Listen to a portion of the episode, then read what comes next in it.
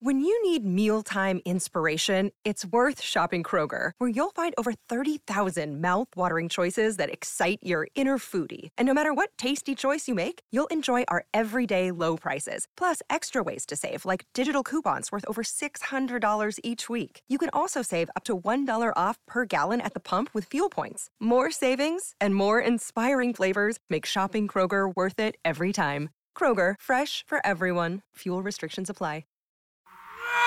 Conspiracy Unlimited with Richard Syrett. I think that uh, the mediums studied by the British and American Societies for Psychical Research, those are the mediums that I feel most confident about, simply because they were studied in such depth. For example, the medium Mrs. Piper, she was originally from Boston, and then she was brought to England to see if she was somehow employing Confederates in Boston. Obviously, she wouldn't have any Confederates in England. The results were every bit as good. They had her trailed by detectives, never found the slightest suspicious activity from her. Certainly seemed to be genuine. If you enjoy Conspiracy Unlimited, why not become a Conspiracy Unlimited Plus member? For just $1.99 per month, you'll gain access to two bonus, exclusive commercial free episodes per month, plus access to my back catalog of episodes. To subscribe, just go to conspiracyunlimitedpodcast.com and click on Gain Access to Premium Episodes. Again, go to conspiracyunlimitedpodcast.com and click on Get Access to Premium Episodes or click on the link in the episode notes. Conspiracy Unlimited Plus for less than $2 per month. Why not sign up today? Conspiracy Unlimited with Richard Syrett. Pursuing the truth wherever it leads. Exposing evil and corruption and the secret machinations of powerful elites. Revealing the high strangeness beneath the surface of our supposed reality. Coming to you from his studio beneath the stairs. Here's Richard Syrett.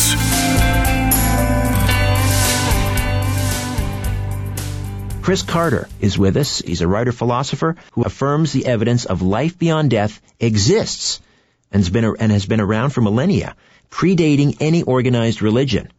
He focuses on three key phenomena in the book, reincarnation, apparitions, and communications from the dead.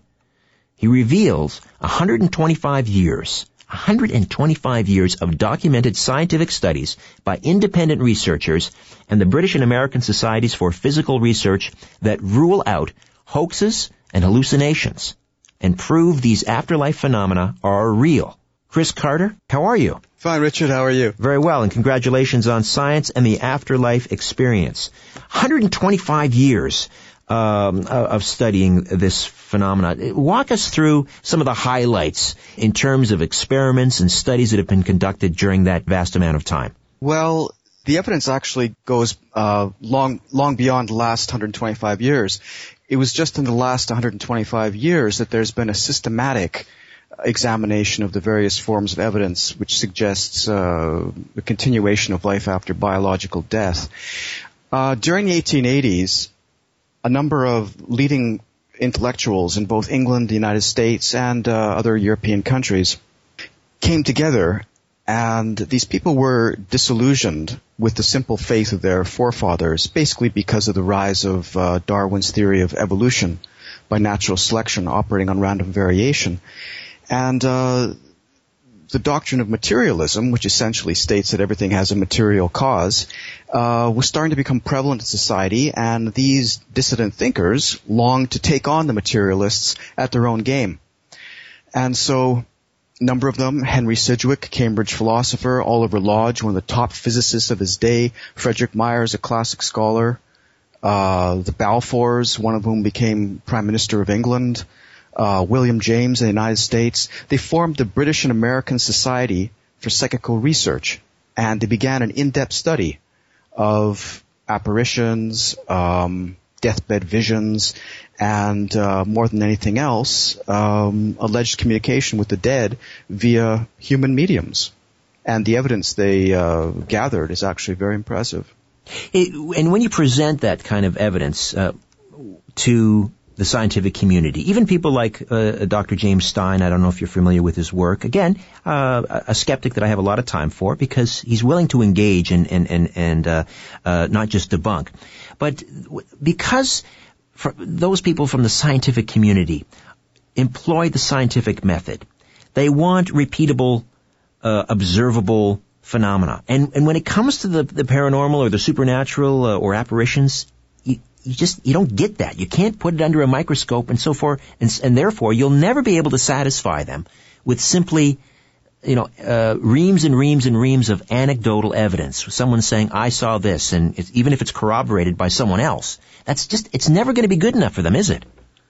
Uh, sorry, Richard, I disagree with that. Um, first and first of all, much of the evidence is not anecdotal.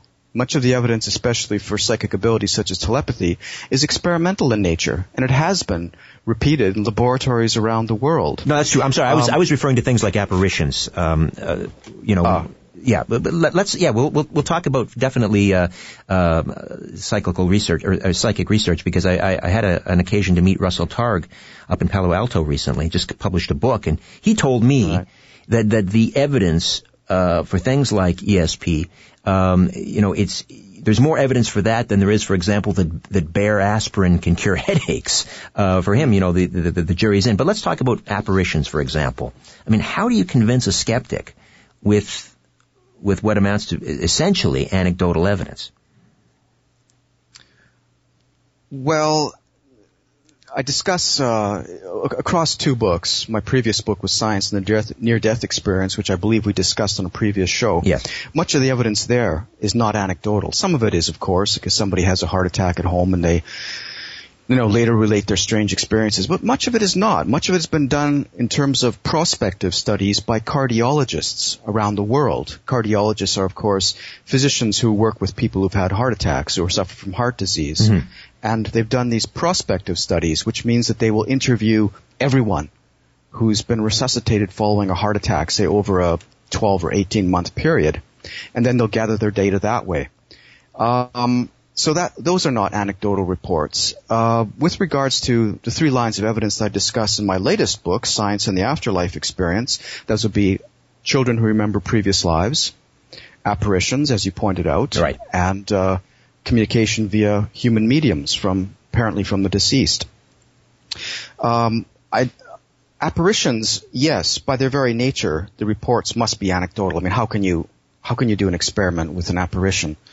Um, on the other hand, uh, the studies of apparitions have been very systematic and uh, allowing researchers to form generalizations about what apparitions typically look like, how they behave, uh, most of the time, for instance, um, the person seeing the apparition at first believes they're seeing a living person because apparitions typically appear completely normal. And, Are, and sometimes behave with a purpose of their own. Right. And I also mentioned cases in which animals have perceived apparitions. Well, that's interesting. I mean, uh, I, I, don't know how one would, would quantify that, but how, how useful are photographs, video, and let's say audio recordings or EVPs in this field because we all know in in the era of, of Photoshop and so forth I mean you can you can you can make anything look pretty real uh, on a photograph or video are, are those useful in in uh, providing evidence for apparitions do you think at this point I think they have a role to play but I didn't discuss photographs of apparitions. I didn't discuss electric voice phenomena, the EVPs you mentioned, for a good reason. I wanted to concentrate on the most solid forms of evidence. The James Leininger case, to me, that's one of the most compelling cases, evidence of, of reincarnation, although, I, again, to lay my cards on the table, it doesn't fit into my faith tradition. Uh, as an Orthodox Christian, I, it, but I, I believe, having witnessed a number of past life regression sessions, that there is something genuine going on here. There's a real experience. I don't have an explanation. I know you offer some alternative theories, but let me get your take quickly on, on, on the Leininger case, uh, Chris. Well, uh, that's not a case that I discuss in my book, so I have to admit that I'm not very familiar with it. I would like to say one thing though, and that's that uh, people of faith have absolutely nothing to fear from reading my book. Um, you know that uh, at one time a belief in reincarnation was uh, quite common among Christians, uh, Yes, especially in Southern Europe. Yep, that's what I understand. yeah. No, I, it I, I was- it certainly, was- I, I- I agree. There's nothing to fear in this book. I just, I, I, having again witnessed this, these past life regression sessions, I think there's something real here. I just don't know what it is. Talk to me about some of the, the, the prevalent cases you, that you talk about, the, the, the ones that stand out for you in terms of, of, of re- reincarnation. Some of the best examples. Reincarnation uh, is typically associated with the religions of the Far East, with Buddhism, Hinduism, and so forth. But uh, the fact of the matter is, is that uh, reincarnation is a fairly common belief. It's found all over the world. Various tribes in Alaska and on the uh, western coast of the United States and Canada, Native American tribes, I mean, uh, believe in reincarnation. It appears that the Druses of Lebanon believe in it. Um, uh, the Scandinavians, the Vikings apparently believed in reincarnation. Some of the ancient Greeks, such as Pythagoras. So uh, the belief in reincarnation has not been historically confined to uh, Southeast and Far East Asia, but rather has been found all over the world. So the question is why? Well, I argue in my book the reason is is that children all over the world uh, have historically and up to the present time claim to have remembered previous lives. Typically between the ages of two and three, the child starts uh, discussing memories of a previous life, often giving the person's name, their occupation, where they lived. And uh, this will continue. They'll often show characteristics of the individual. Sometimes they'll behave more like adults than like children. And typically the memories begin to fade by around six or seven. They're usually gone by the time the child's eight or nine years old. Although some of the uh, uh, habits uh, of the previous personality will persist. So a a psychiatrist named Ian Stevenson began studying these cases in the 1960s in a very systematic manner. And he eventually concluded that uh, reincarnation is the most plausible explanation of the data. Um, so as I said, everywhere such cases are found, they usually begin talking about it at a very early age. Um, in almost every culture, male subjects outnumber the female ones, and interestingly, the proportion of previous personalities who died violent deaths greatly exceeds the incident of violent death in all cultures in which these cases are found. So there seems to be a sense of unfinished business about these children who claim to remember previous lives. Well, a, a perfect example would be the, the Pollock twins, the case of the Pollock twins. You men- mentioned violent death. Talk to me about that case. Oh, yes, that case occurred in England. Um, let's see. Uh, yeah, that was in 1957. Uh, a crazed automobile driver uh, killed these two little girls. One was 11, the other one was uh, six. And uh, the parents were grieving, but their father, for some reason, believed the two girls would be reincarnated. And uh, a few months, few, few months later, uh, his wife became pregnant. He thought that his wife would have twins. She went to see a physician. The physician said no, it was just a single fetus. There's no twins. But lo and behold, twins were born. And uh, as soon as the twins began to talk, they remembered uh, being the um, the girls who were run over by a car a few years previously. And they had some pretty And- interesting distinguishing marks in terms of birthmarks and so forth that matched the, the, the previous children. Yes, they had birthmarks that matched the previous previous children, and uh, yeah, and uh, they claimed they claimed toys that had belonged to each of the chi- uh, each of the deceased sisters, um, and uh, yeah, they also identified when they, when they went back to they, took a car trip one time to their old neighborhood where the where the previous personalities had grown up, the previous two girls, and the girls spontaneously uh, mentioned things before they appeared, uh, a park where they used to play, and so forth.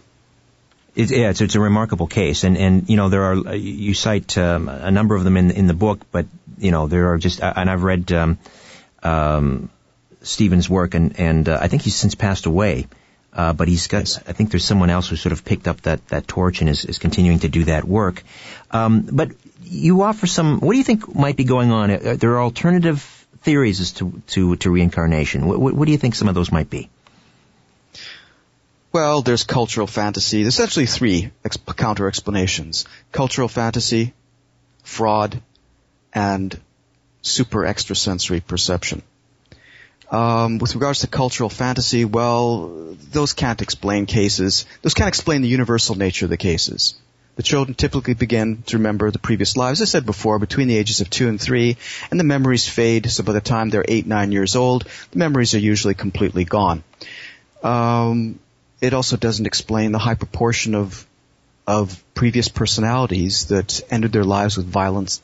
With violence, uh, it's much higher in all societies than the incident of violent death in the general population. So it can't explain that. It also can't explain cases in which uh, children claim to remember previous lives who are living in cultures where reincarnation is not a common belief.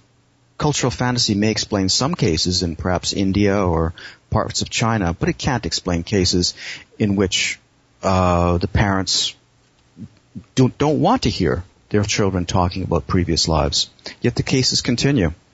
What about super uh, with, ESP? Well, there's a number of difficulties with uh, extrasensory perception or super extrasensory perception uh, as an explanation. Um, for example, it can't explain why subjects have difficulty recognizing people and places that have changed since the death of the previous personality.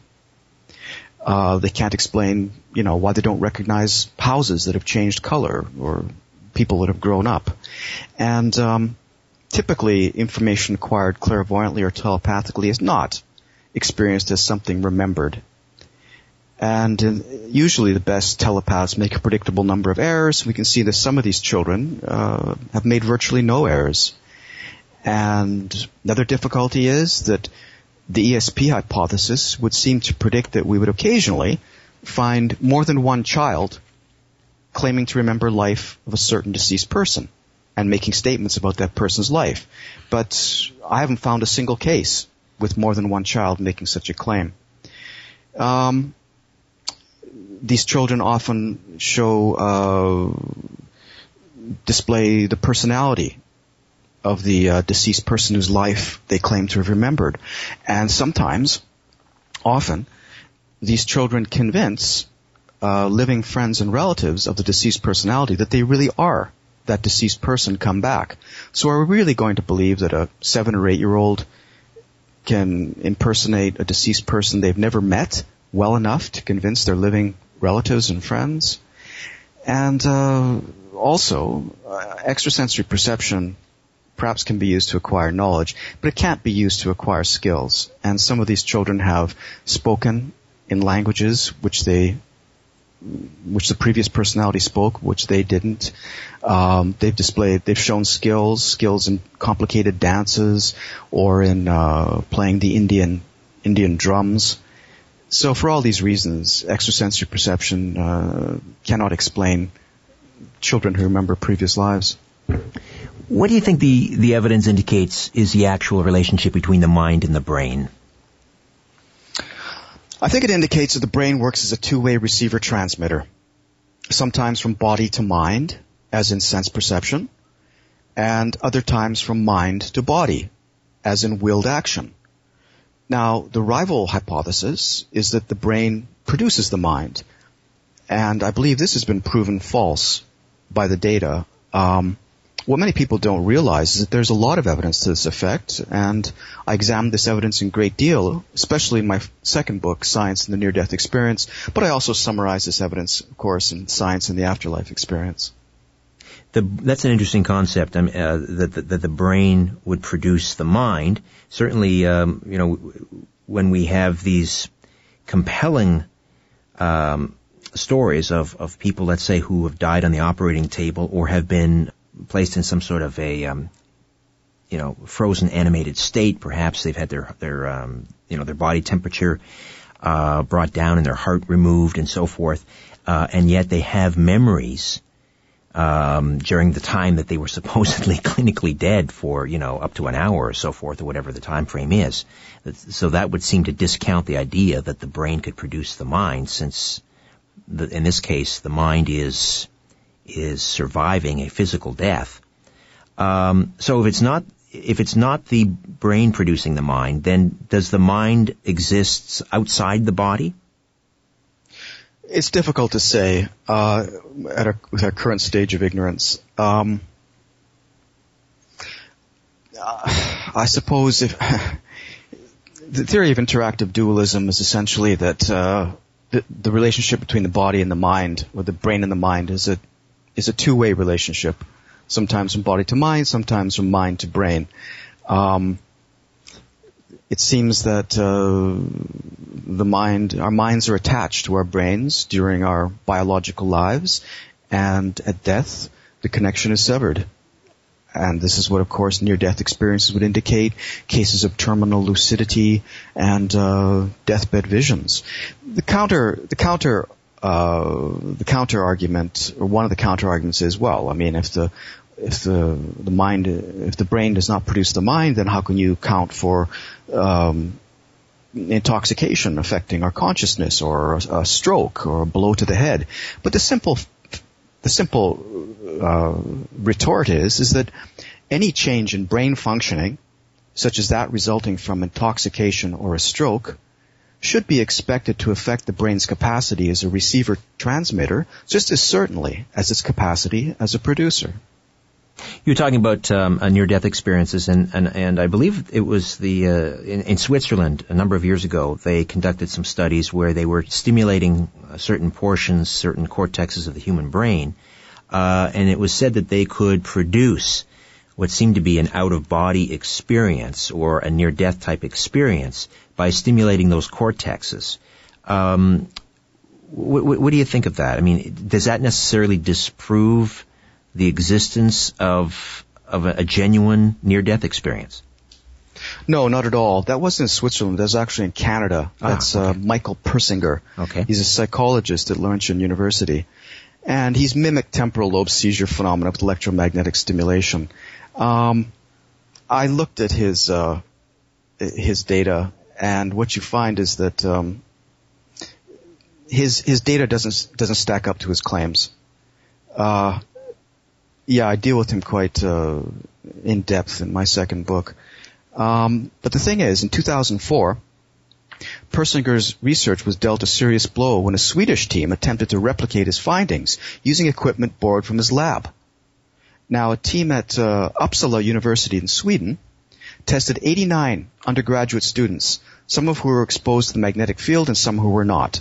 Persinger uh, uses a, a, helmet which generates a mag- electromagnetic field around the skull. So they used a double-blind protocol.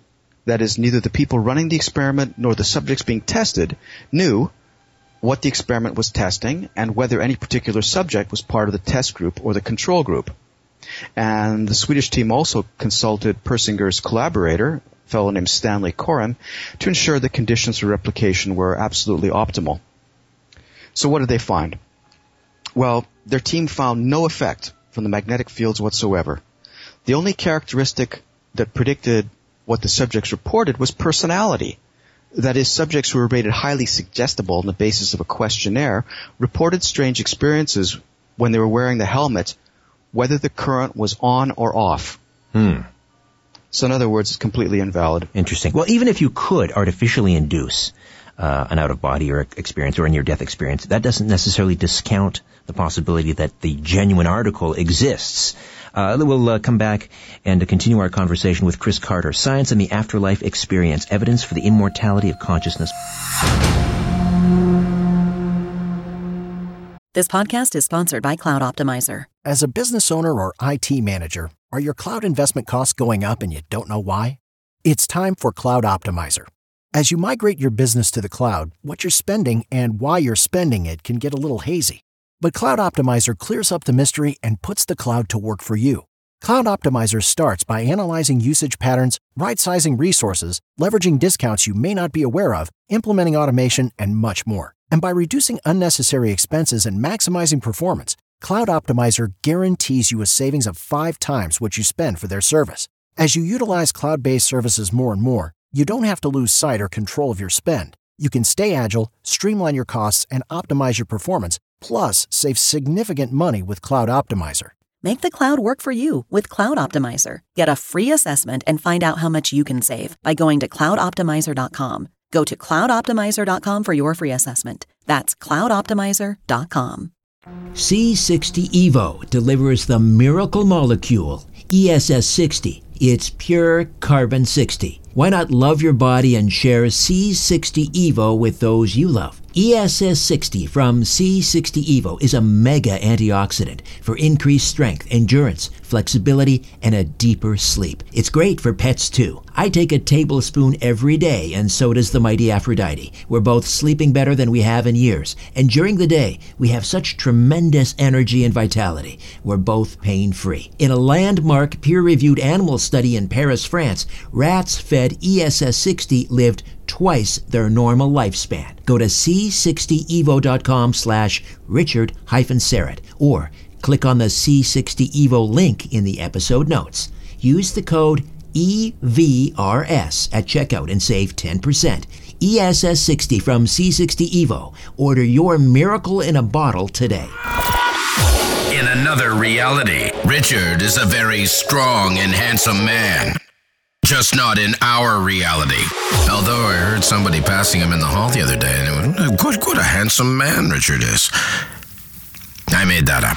Conspiracy Unlimited with Richard Syrett. Chris Carter is with us. Science and the Afterlife Experience, evidence for the immortality of consciousness. You know, after uh, uh, there was um, uh, this spiritualist movement uh, in England and then later in the United States, and um, I believe they were uh, two young girls. Uh, they were the Fox sisters. Uh, they were um, involved in some sort of you know mediumship or clairvoyance, and and uh, we had uh, you know the um, uh, these clo- cupboards. People would we would hear you know knocking sounds in, in the, inside these cupboards, or they would they would hear a horn playing. They would see um, musical instruments levitating and all these sorts of things. And, and supposedly the Fox sisters finally admitted that this was, uh, it, it, was a hoax, uh, which, you know, many skeptics have sort of glommed onto and says, you see, it's, it's all a hoax. But there have been a number of, um, mediums over the years who have been, who've been scrutinized, uh, scientifically and still, you know, confound or confound the uh, the skeptics. I'm, I'm thinking of uh, someone like Carlos Mirabelli, who you talk about uh, in your book, Science and the Afterlife Experience. Uh, Chris, tell us a little bit about Carlos Mirabelli. Yeah, uh, let's see. He was the Brazilian uh, medium. Right, right. Yeah, Mirabelli. Oh yes, yes. Yeah, he um he was a fellow born in Sao Paulo, uh, late 1880s. And he was carefully investigated by many eminent members of Brazilian society. He was investigated by physicians and university professors and uh, engineers, chemists, journalists. And uh, he was never found, as far as I know, his best evidence is never found to be a fraud. He was poorly educated. He spoke only Portuguese, uh, perhaps some Italian because his parents were Italian immigrants. Um, but he uh, when he was in trance, he spoke over 25 different languages. And he also wrote messages, which purported to come from deceased people in various languages, in Japanese, in um, in French, uh, in Hebrew, uh, in Syrian, and uh, one of the one of the oddest features was he wrote um, three pages in hieroglyphics, which have never been translated. Hieroglyphics. Yeah. Oh my. So how many? So how many people studied him? Some uh, you mentioned uh, university professors, um, uh, chemists. It's like 500 people or something studied this guy. Um, hundreds of people. Yes. Yeah. Would you would you say that he is one of the the the, the best examples of uh, of a genuine medium? Not necessarily, because I don't know enough about his mediumship. Um, he certainly seems to have been one of the most powerful mediums who ever existed. But again, I don't know very much about him, and some uh, people would say that he occasionally cheated, or there's a photograph of him cheating, or something like that. I really can't comment on that. I think that uh, the mediums studied by the British and American Societies for Psychical Research Um, those are the mediums that I feel most confident about, simply because they were they were studied in such depth, and they had, uh, um, with for example, the medium Mrs. Piper. Um, she was originally from Boston, and then she was brought to England so and, and studied in England to see if she was somehow were somehow employing Confederates in Boston. Obviously, she wouldn't have any Confederates in England. She was studying in England. She, results were every bit as good. Um, they had her trailed by detectives. Never found the slightest uh, uh, suspi- suspicious activity from her. So yeah, Mrs. Piper uh, and others um, certainly seem to be genuine. What are what is the, the motivation then uh, of of so many of these skeptics that are so eager to debunk uh, not just you know reports of psychic phenomena, but also phenomena such as the near death experience? Are they just um, are they just so married to materialist doctrine that you know that to admit that that this evidence exists would totally de- deconstruct their their existence, or what is it? Yeah, I discuss that in my book to, this is something that's peculiar to Western societies, and it basically has to do with the historical conflict in the West between science and religion. Uh, essentially, as I argued in my first book, uh, Science and Psychic Phenomena, this debate is not primarily about evidence. You have to remember that the debunkers and deniers are defending an outmoded worldview in which psychic phenomena are simply not allowed to exist. I mean, it's essential to realize that most of these deniers and phony skeptics are in fact militant atheists and secular humanists. For various reasons, these people have an ideological agenda which is anti-religious and anti-superstitious. Now, one of the pillars of their opposition to religion and superstition is the doctrine of materialism. And that is the doctrine that uh, all events have a physical cause and that the brain therefore produces the mind. Now, if they conceded the existence of psychic abilities, such as telepathy, and if they conceded the existence of the near-death experience as involving a genuine separation of mind from body, then this pillar of their opposition to materialism, this pillar of their opposition, I mean, to religion and superstition would crumble. In other words, materialism is the pillar or the foundation of their opposition. And if they admitted the reality of these abilities or of the near-death experience, then this pillar would crumble and this, more than anything else, explains their dogmatic denial of the evidence that proves materialism false. It's not something that you cover in the book, but let me just get your take on this. This is an area that I find I've always found fascinating, and I've seen these these famous photographs from the 20s or 30s. Um, people like um, uh, Helen Duncan in England, what they they refer to them as these manifestation mediums, uh, where during a séance um, you would have um, uh, in these photographs what appeared to be these sort of white sh- shrouded figures emanating from the actual medium, maybe ectoplasm coming out of the medium, or what you know has been alleged to be ectoplasm. What, what is your what do you have a, a take on these manifestation mediums, Chris? I did not. I explicitly did not talk about physical mediumship. Um, which is what you're talking about in my book. And the reason I didn't do that is because the history of physical mediumship is riddled with fraudulent mediums. Mm-hmm. Um, most of these people, uh, these mediums, uh, insisted on holding their seances in complete darkness, you know, which obviously brings up possibilities of fraud. Um, Houdini exposed several physical mediums. Uh, the members of the American and British Society for Psychical Research exposed several fraudulent physical mediums. Now, Mirabelli was a physical medium, probably the most impressive of them all. But I didn't even discuss Mirabelli's physical mediumship, only his mental mediumship, which was what I which is what I concentrate on in the book, and which is what the early psychical researchers in Britain and the United States concentrated upon. And there's several reasons for this. Um, a mental medium is someone who is usually a woman who goes into a trance and uh, then either writes writes messages on a piece of paper or uh, in the most dramatic cases of possession mediumship, appears to be possessed by the deceased person who then uses her vocal cords to speak directly to the sitters. Um, with mental mediumship, you have records of everything that the medium said or wrote, and so the, the, the issue of mistaken eyewitness testimony simply doesn't arise.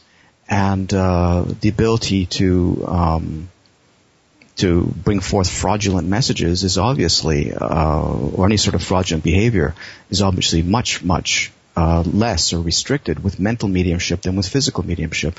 So I concentrated on mental mediumship. Um, I'd like to read you a quote here. This is from my book where I quote a retired phys- professor of physics named Victor Stenger. He's one of these militant atheists that I was discussing. And here's the quote, 1995.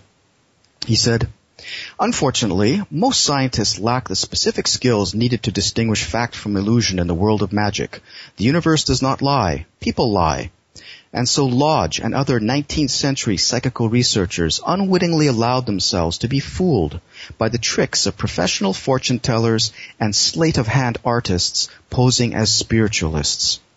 Now here's something I later on write in my book.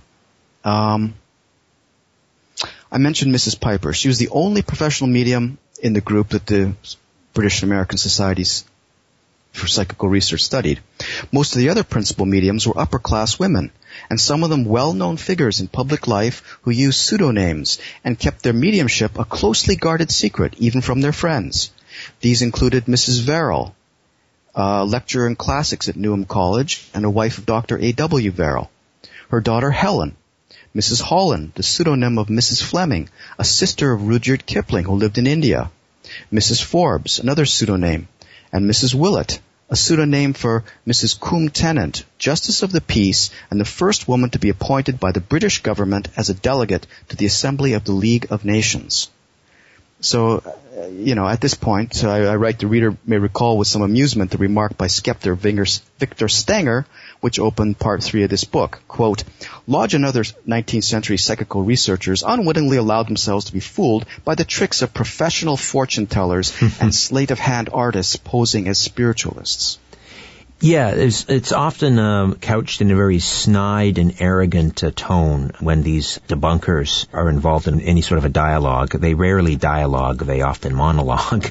Um, you, you, mentioned Houdini a little earlier, and, and um, I, again, I know you don't cover this in the book, but the the the much um, talked about Houdini after death experiment that he supposedly conducted with his wife Bess, in which he uh, on his well before you know they before he was um, became ill after being punched in the stomach uh, in in Montreal. He apparently had this agreement with Bess that that if he you know could come back from the other side, he would relate this coded message to her, and supposedly with the help of a, a medium, I believe it was Ford, um, she was able to do that.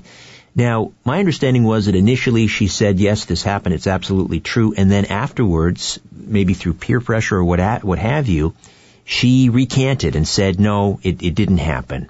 Is that uh, is that something that you've looked into at all, the, the Houdini after death experiment, and what, if so, what are your thoughts? Well, to answer your question, yes, I have looked into it quite a bit actually.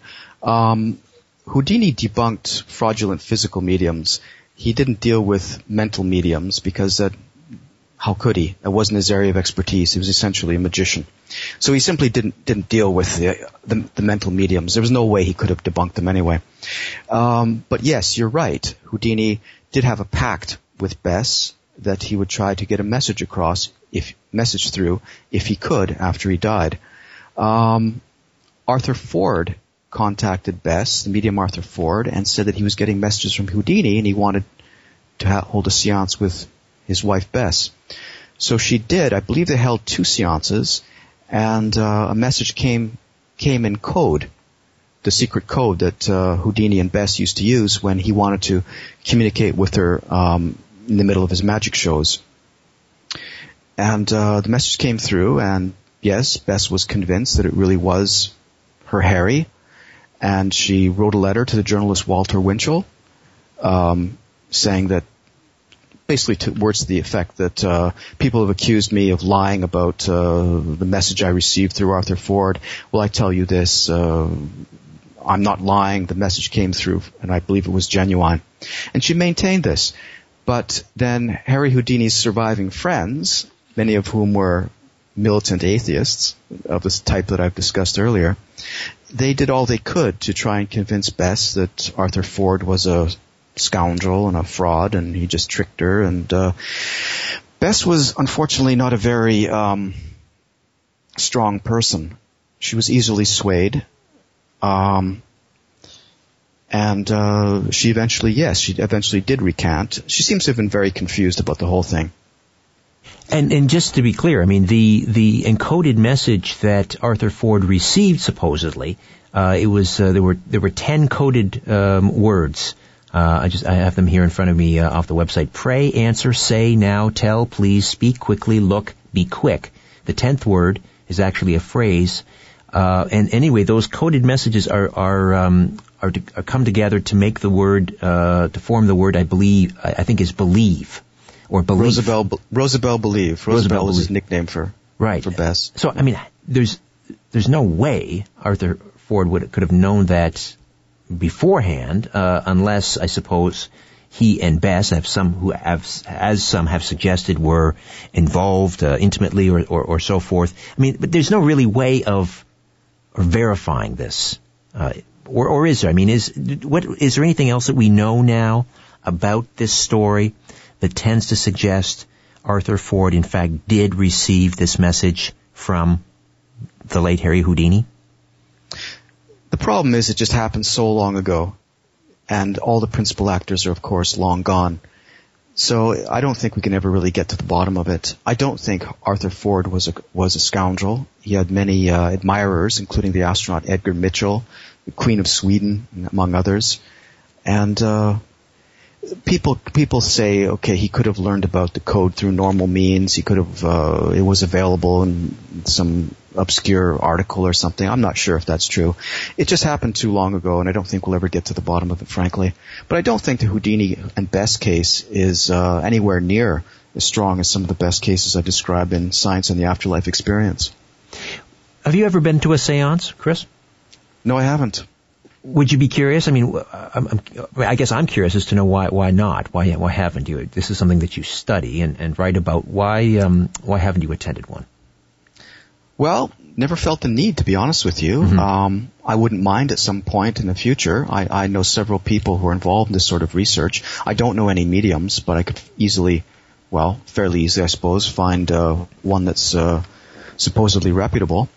Um, I had a friend who passed away recently, um, at an early age, uh, about a year ago. So I suppose you could say I have, uh, I certainly have reason. Um, but I, uh, the book is not about my own experiences. Right, right. The book is about uh, serious research into these subjects. What is the state of, of research into these subjects today? For example, I mean, I, I mentioned a meeting with Russell Targ up in Palo Alto, and, and uh, of course he spearheaded the, uh, uh the, the, big study of, of psychic research at, at uh, Stanford. Um, I guess in the 70s and 80s, or it was a period of about 25 years when they were funded by the uh, the U.S. military. Um, but what, what's this? Is anyone doing serious academic research into this field now? For example, uh, with with with um, near death experiences or afterlife communication. Most of the research into um, the evidence for an afterlife these days uh, is conducted by cardiologists who are doing those studies that I told that I just discussed earlier on the near death experience. Uh, there's people all over the world. There's physicians in England, uh, the United States. There's Pim van Lommel, Dutch Dutch cardiologist in Holland. Uh, he's doing these studies. So most of the re- most of the exciting research these days is being done with a near-death experience. Um, as to why it's not being done, not very much research is being done with mediums. Basically, um, I think that uh, the best research, research has already been done. I think the best questions have been answered. The evidence is about as strong as it's going to get, and uh, I argue in my book that it's in fact very strong. So I don't think there is a whole lot Sorry, to be done in the field of uh, working with mediums. Well, I'm heartened. In terms of get. I'm heartened, uh, no pun intended, heartened to know that the, that the, the cardiologists are actually looking into the near-death experience. Um, in any event, uh, congratulations on Science and the Afterlife Experience, Evidence for the Immortality of Consciousness. Chris, always a pleasure to talk to you. Thanks, Richard. A new Conspiracy Unlimited with Richard Syrett drops every Monday, Wednesday, and Friday at conspiracyunlimitedpodcast.com. Blow your mind. That is all for now. Oh, and remember to share and give a five star review because we have huge egos and need love. We're like cats, we need. We need constant petting. Life's better with American Family Insurance because our home policies help protect your dreams and come with peace of mind. Save up to 25% by bundling home, auto, and life. American Family Insurance. Get a quote, find an agent at amfam.com. Products not available in every state. Discounts may not apply to all coverages on an auto or home policy. Discounts do not apply to life insurance policies. Visit amfam.com to learn how discounts may apply to you. American Family Mutual Insurance Company SI and its operating companies American Family Life Insurance Company 6000 American Parkway, Madison, Wisconsin.